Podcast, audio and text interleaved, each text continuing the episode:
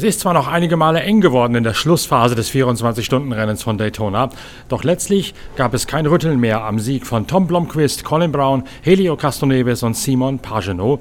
Das Quartett aus dem Team Meyer Shank Racing landete einen sicheren Sieg vor dem Schwesterauto aus dem Team von Wayne Taylor Racing, dem zweiten Acura also, der gefahren wurde von Ricky Taylor, Philippe Albuquerque, Louis Deletras und Brandon Hartley.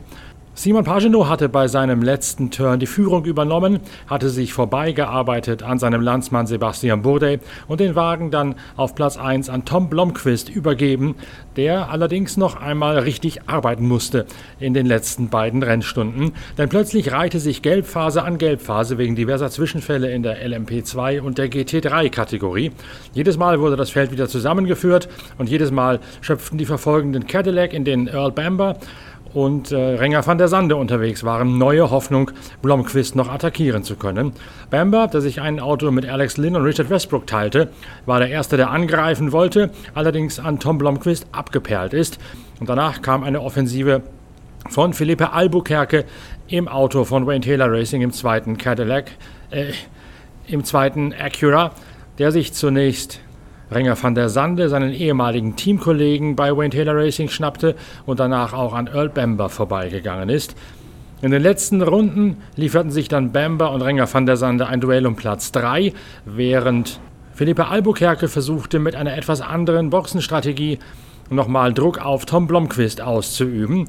Das Team von Wayne Taylor Racing hatte sich erhofft, wenn man in freier Luft fahren könnte, ohne die Wirbelschleppen der Vorausfahrenden, noch ein bisschen Zeit gut machen zu können, denn die aerodynamische Konfiguration von deren Acura war ein bisschen anders als jene von Blomqvist, Braun, Castro Neves und Simon Pagenaud. Das allerdings ging nicht mehr auf, weil Tom Blomqvist nach jeder Gelbphase erneut sein Heil in der Flucht suchte und auch fand.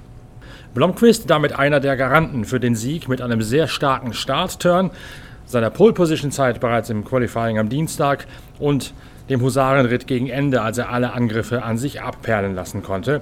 Der Schwede sagt, Yeah, firstly, I've got to obviously thank thank the team to who put you know the faith in me for, for both those parts. Um, but, you know, my my life was made easier with the car that I had under me today and all week really. Um, you know, this car's been, you know, I can't really thank everyone at HPD and um, you know Acura, even Orica, MSI, and even WTR really, because this has kind of been a joint effort, you know, from from the early days.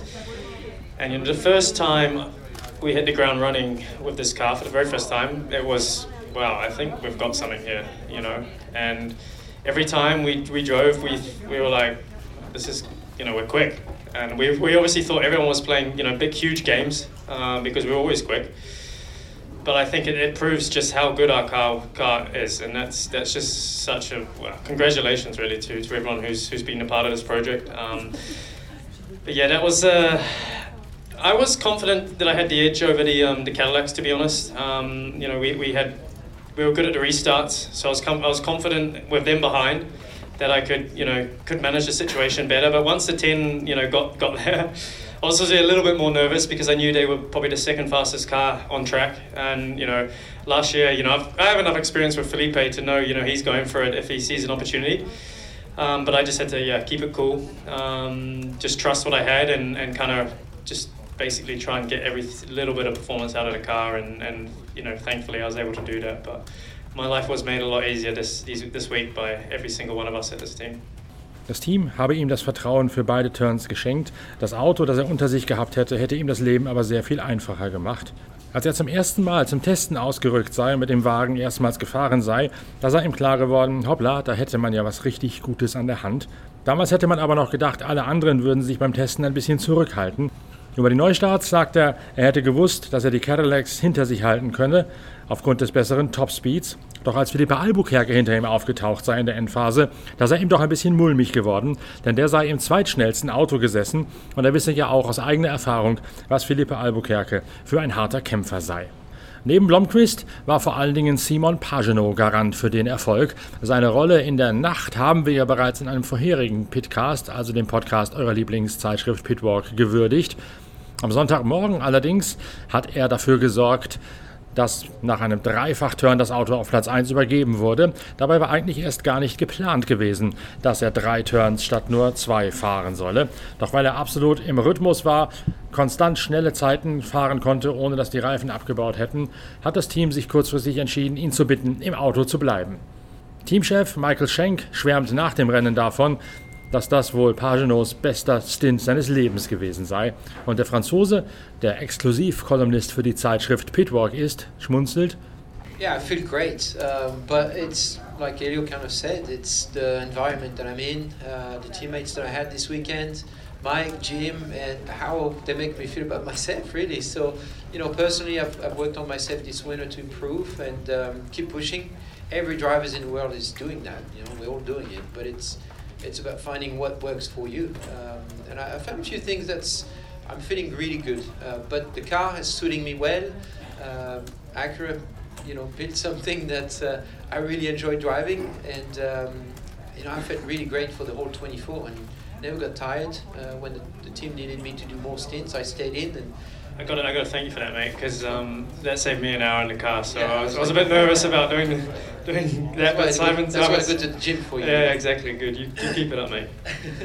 but uh, yeah, I, I, just just just had a really good 24 hours. Um, a lot of fun. Felt in the zone for sure, and that last stint was definitely the most in the zone of the whole race. Er hatte über den Winter viel an sich gearbeitet. Das macht ein Rennfahrer zwar immer, aber er fühle sich seit diesem Winter echt super. Das Auto liege ihm. Es habe richtig Spaß gemacht, mit diesem Sportprototypen zu fahren. Und als das Team ihn gebeten hätte, drin zu bleiben, hätte er das nur zu gerne getan. Die ganzen 24 Stunden seien sehr gut gelaufen und in jenem Dreifachstint, der so hoch gelobt sei, da sei er echt im Fluss gewesen und da hätte ihn kaum etwas bremsen können.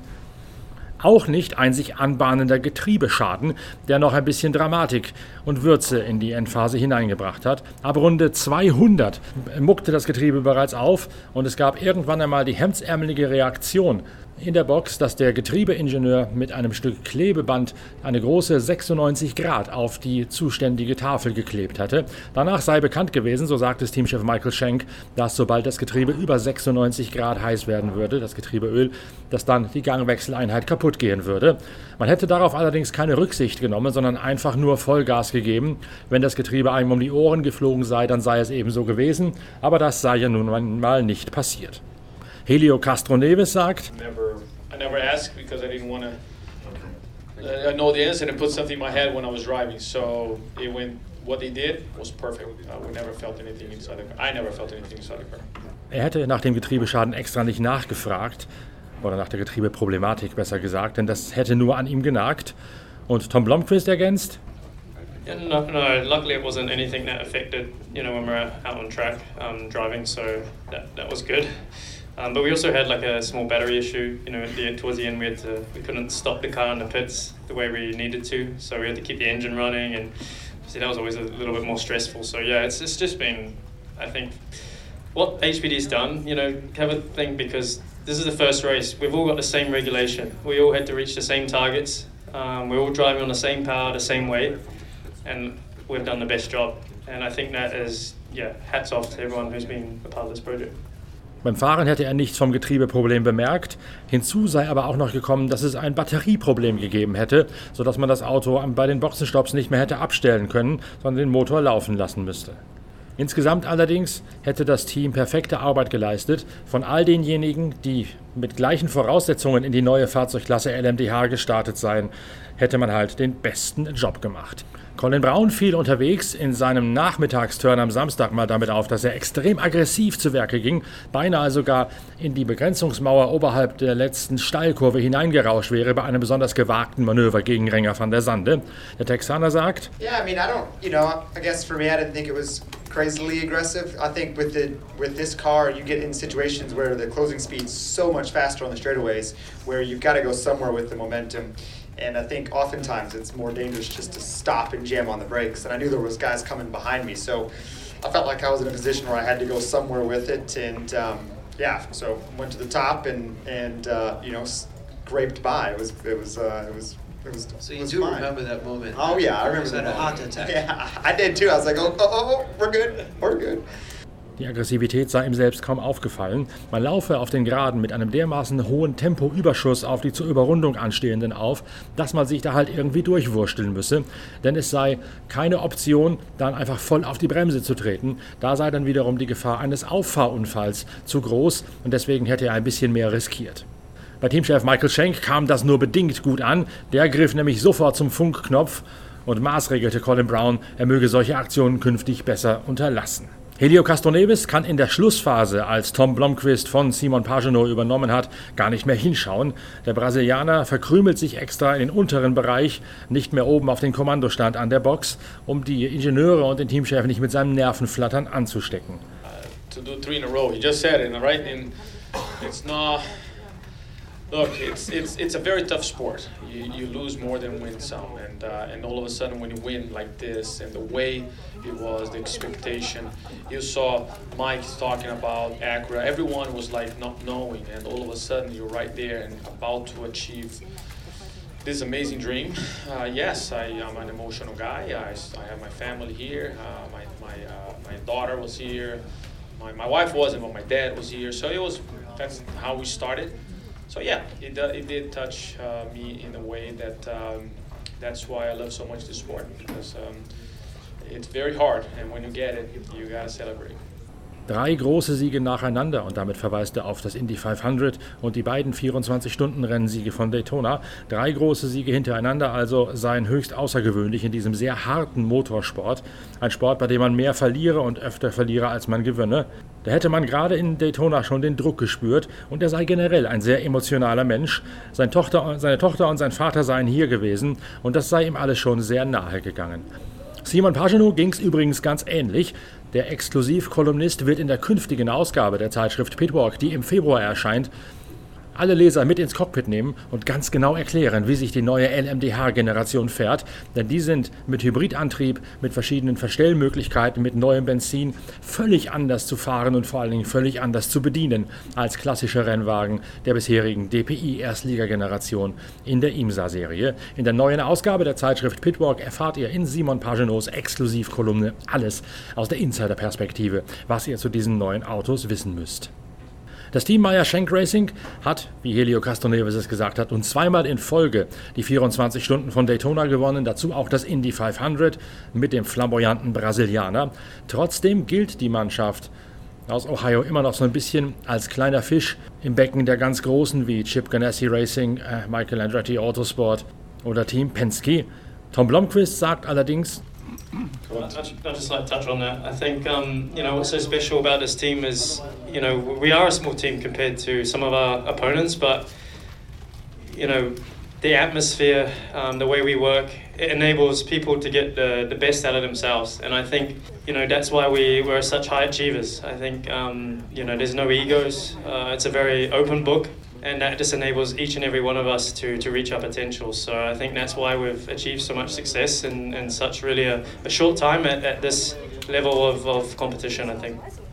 Man sei zwar nur ein kleines Team, aber von der Atmosphäre her dermaßen aufgeladen, dass genau diese Stimmung das Beste aus den einzelnen Mitarbeitern rauskitzeln würde. Es gebe keine Egos, alles liege offen auf dem Tisch, sodass man in kürzester Zeit derart erfolgreich werden konnte. Einen Großteil dazu bei trägt natürlich der neue Acura, eine Maßanfertigung mit einem ganz neuen Motor und auch mit einem anderen Chassiskonzept, das Acura bei Oreca, dem Chassislieferanten, in Auftrag gegeben hat. Was es damit auf sich hat, was es mit dem sich anbahnenden Getriebeproblem auf sich hat und auch mit den Schwierigkeiten mit dem Ölverlust, über den ich in den anderen Podcasts schon gesprochen habe. Darüber habe ich mich unterhalten mit Daniel Slater, dem Chef von Honda Performance Development in Nordamerika, der auch für die Nobelmarke Lexus, äh, für die Nobelmarke Acura zuständig ist. Das ist dann allerdings ein Thema für einen weiteren Podcast der Pitcast-Reihe und zum Teil auch ein Thema für die neue Ausgabe der Zeitschrift Pitwalk mit unserem großen Themen-Special zum Einstand der LMDH-Kategorie, die in der IMSA-Serie GTP heißt. Auf diesen Podcast könnt ihr euch schon freuen, denn der Chef von HPD ist ein wahrhaft wortgewaltiger Engländer mit sehr viel gutem Humor, mit vielen kernigen Sprüchen und mit guten Vergleichen. Deswegen habe ich mir auch entschieden, diesen Podcast dann bewusst in Englisch zu belassen, mit kleinen Übersetzungen dazwischen, damit wirklich jeder genießen kann, was der Chef nach diesem Erfolg gesagt hat. Der wird im Laufe der Woche online gehen. Zunächst folgt allerdings ein etwas grimmigeres Thema, nämlich eine Analyse dessen, warum es bei Porsche dermaßen schief gehen konnte mit dem Einstand der Porsche 963 beim 24-Stunden-Rennen von Daytona. Dieser Podcast dann ein Interview mit Urs Kuradle, dem Chef der 963-Abteilung in Weissach. Der wird am Montag online gehen und Dienstag folgt dann das große Gespräch mit dem Siegerchef von HPD. Bis dahin danke ich wieder für eure Gesellschaft, habe mich sehr gefreut, mit welcher Begeisterung ihr die Pitcasts verfolgt habt und auch die Videos auf dem YouTube-Channel der Zeitschrift Pitwalk zur täglichen Morgenlage. Da gibt es morgen auch nochmal eine Einschätzung von am Montag, bevor es dann auf die Rückreise geht, zurück via New York, erstaunlicherweise nach Frankfurt und in heimische Gefilde in die Redaktion. Und dann geht es mit Vollgas weiter an die Produktion der nächsten Ausgabe unserer Zeitschrift Pitwalk, denn die 180 Seiten Motorsportjournalismus vom Feinsten, die wollen ja auch gemacht werden. Danke für eure vielen tollen Rückmeldungen über die Social Media Kanäle at Pitwalk Media. Abonniert uns, empfehlt uns weiter, läutet Glöckchen, gebt uns Sterne und gute Bewertungen im Internet, damit die Pitcast-Reihe weiter wachsen kann und wir an die tollen Zugriffszahlen von der Rallye Dakar und nun auch vom 24-Stunden-Rennen von Daytona auch im Laufe des Jahres weiter anknüpfen können. Je mehr ihr die Werbetrommel für uns rührt und je mehr ihr das tut, was man machen muss, um im Internet Reichweite zu generieren, desto dankbarer bin ich euch. Wir hören uns bald wieder mit der Porsche-Analyse vom Wundenlecken der Schwaben. Bis dahin, tschüss, danke fürs Reinhören. Euer Norbert Okenga.